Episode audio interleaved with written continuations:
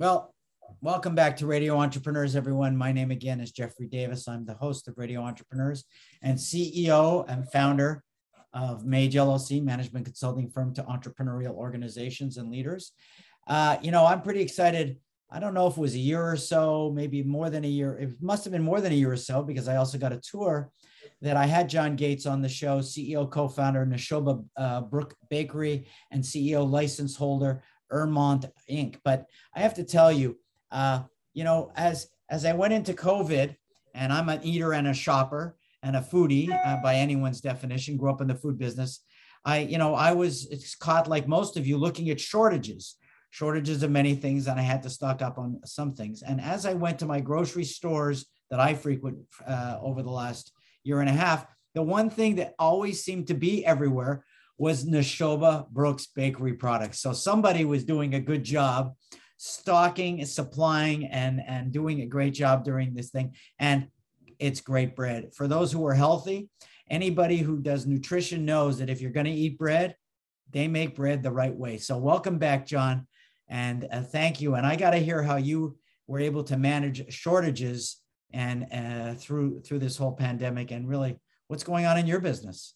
Yeah, thank you, Jeffrey. Um, you know, the the the pandemic was essentially good to Nashoba in many ways. Um, it did reorient our business. We used to make a lot of pastry, and we would deliver pastry to cafes throughout the greater Boston area. And all those cafes shut down for an extended period of time, and so our pastry business dried up, and we we essentially moved away from that. I'm not sure we're going to go back into it. We, it. It brought us back to the core of what we do, which is we make real bread the way it's been made for 6,000 years. And, and what that means is um, all of the leavening that happens in our breads, with few exceptions on a couple of varieties, but all the leavening that happens in our bread is powered by wild yeast, the yeast that grows in the air in your studio, in my house, and the air outside, and, and pretty much everyone who's listening in their environments. And we captured that wild yeast 23 years ago at Nashoba Brook Bakery using a grape mold with grapes that we picked from the banks of the Nashoba Brook. Literally, that's a true story right outside the facility. And with the wild yeast that we ended up capturing and that powers our dough, what that does for us is we make long fermented doughs. So with commercial baker's yeast, you mix a dough, it rises quickly, you throw it in the oven, it freezes the metabolic process, which means that in most cases, particularly when you're using a lot of whole grains, you get an undigestible whole grain and wheat bomb in your belly and your, your body can't process it. With sourdough, which is what we're talking about, that's the way bread's been made for 6,000 years. You get a long fermentation process, and that fermentation process breaks down the gluten in the flour, it reduces the phytic acid, it makes the nutrition in the wheat flour bioavailable to your body. So, like you were intimating, if you talk to a nutritionist, one of the first things they're going to tell you is cut useless white carbs out of your diet. When you tell them, well, I have this sourdough, real sourdough bread bakery that I like, they're going to say, well, that's actually really healthy, good food. Because that fermented process creates a goodness, a healthiness in the food. It makes it easier to digest, it gives it more flavor, and it makes it more nutritional. So, quick story, quick backstory. I know I just spoke a lot, and I'll, I'll shut up in a second. I'm, I'm want to talk too much, so tell me to shut up if you need me to. But I just have a question for those gluten-free yeah, people. If someone has a gluten-free allergy, is it possible that they would not be triggered if they had your sourdough bread? So I really appreciate you asking that. Um, one thing I try to be really careful about is um, people who are uh, have celiac disease, which means you have a, an actual medical intolerance for gluten. Um, I don't want to recommend our bread to people with with that kind of intolerance. People who have gluten sensitivity have written to us, written to me specifically, but to the bakery, and said, "I read about your slow rise process, and I tried your bread, and I can eat bread again." I'm not getting the bloated, tired, uh, headache, um, lethargic feeling that I got, gastrointestinal distress that I got when I would eat gluten in the past when I eat your bread. Because again, this fermentation process over for us, you know, it's a 24 hour process from the time we make this, the sourdough starter ready the night before, then we mix the dough, then it's another 14 hours before it goes in the oven. That long fermentation time is basically breaking down the complex carbohydrate in the wheat flour and making it so your body can digest it. Wow, interesting. Yeah, so the story I was going to tell you just real quick bread's been made for 6,000 years. The, the process of bread, it tracks the process of civilization. It started in the Tigris Euphrates River Valley in the Middle East when people cultivated wheat and started making bread all of the history of making bread up until the middle of the 20th century was wild yeast powered. There was no such thing as commercial baker's yeast. Fleischmann's started selling commercial baker's yeast made in a factory to the US Army to make quick bread in the mess tents. And after World War II, all the bread companies all over the world Spain, Italy, Germany, France, the United States all the places where people ate a lot of bread they said, wait, if I use commercial baker's yeast, I can make bread in two to three, four hours, as opposed to this, you know, old world way that takes 12, 14 hours. Well, you know, the dollar sign started spinning, well, or whatever the currency was, started spinning in their head. And they went, oh my God, I got to switch to this other kind of yeast. And sourdough bread cultures all over the world disappear.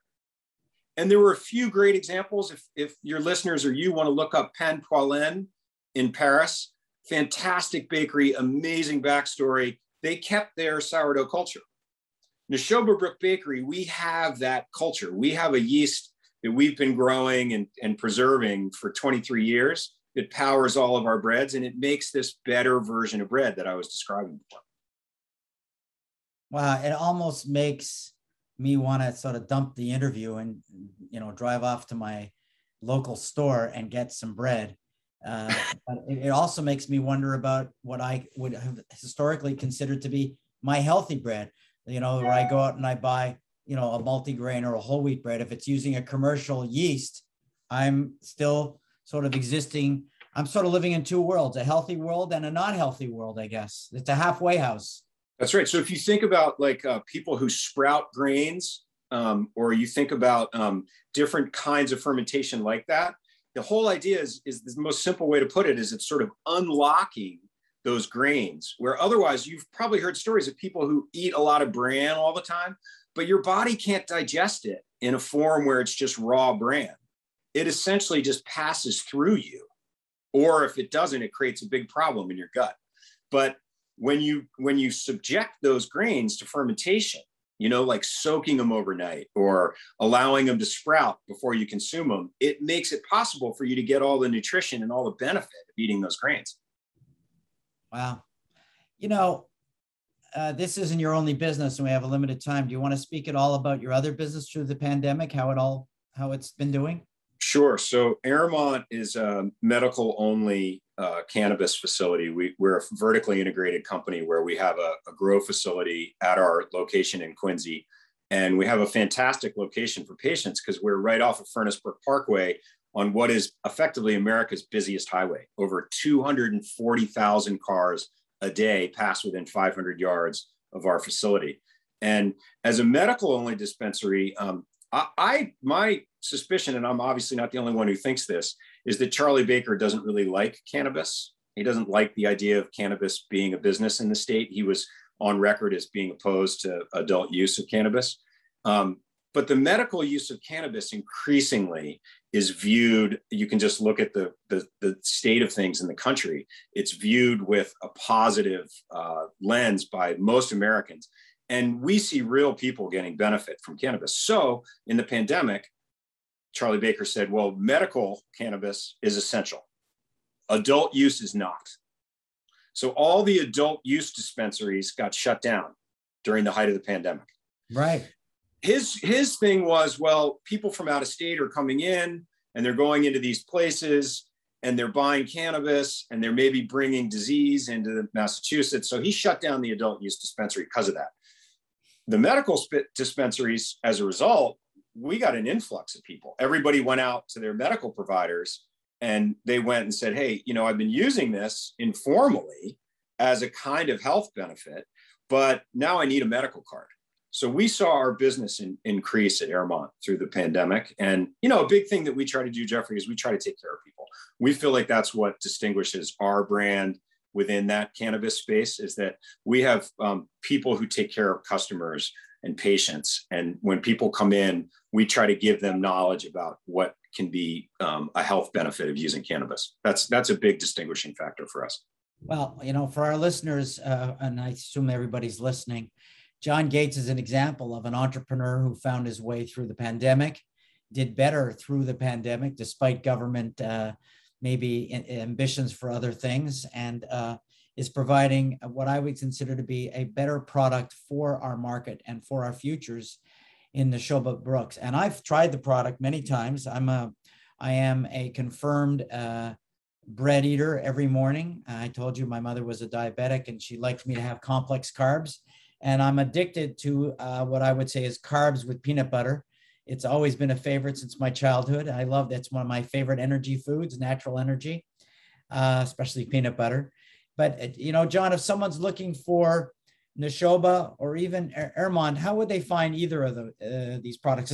Again, for me, Nashoba's everywhere now. It's like everywhere I go, I find I feel like I'm faced with your face everywhere I go now.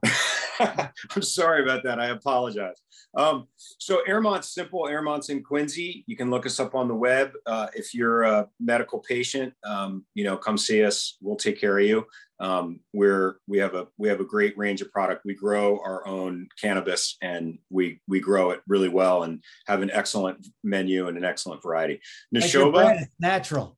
Yeah, that's right. Nashoba um, has a much more um, diffuse uh, distribution. So in basically all the major uh, grocery store outlets in the greater Boston area, you're going to find us. There are obviously some exceptions, but certainly in all the Whole Foods, um, in all the Hannafords around the sort of rim outside 495 and inside 495, you'll find us uh, in Crosby's markets, Donelan's markets, um, in the fruit centers in Hingham and Milton, in uh, all of the sort of larger farm stand grocery stores around the greater Boston area. Um, you're going to find Nashoba Brook Bakery um, in a lot of gourmet stores and in some of the restaurants where hopefully people are going to continue to be able to go out and eat even as this Delta variant comes back as a threat. Um, you know, you're going to find our bread on the table in a lot of those places as well. Well, and I think uh, true to your mission, if you eating Nashoba, you not only uh, you know it, you can taste the difference but you can feel the difference. And uh, that's really the key to your positioning. John we hope you come back sooner and we don't wait a year and a half for you to come back to the radio show. We really appreciate what you're doing and your products and i want to thank you again. Thank you jeffrey. Really always a pleasure to see you and um, let's have another coffee at Nashoba Brook Bakery sometime. Well that's uh, quite an offer. I enjoyed it a lot and i enjoyed the tour uh, so I will definitely take you up on that and remind everybody this is Radio Entrepreneurs. We'll take a break. We'll be right back after these short messages.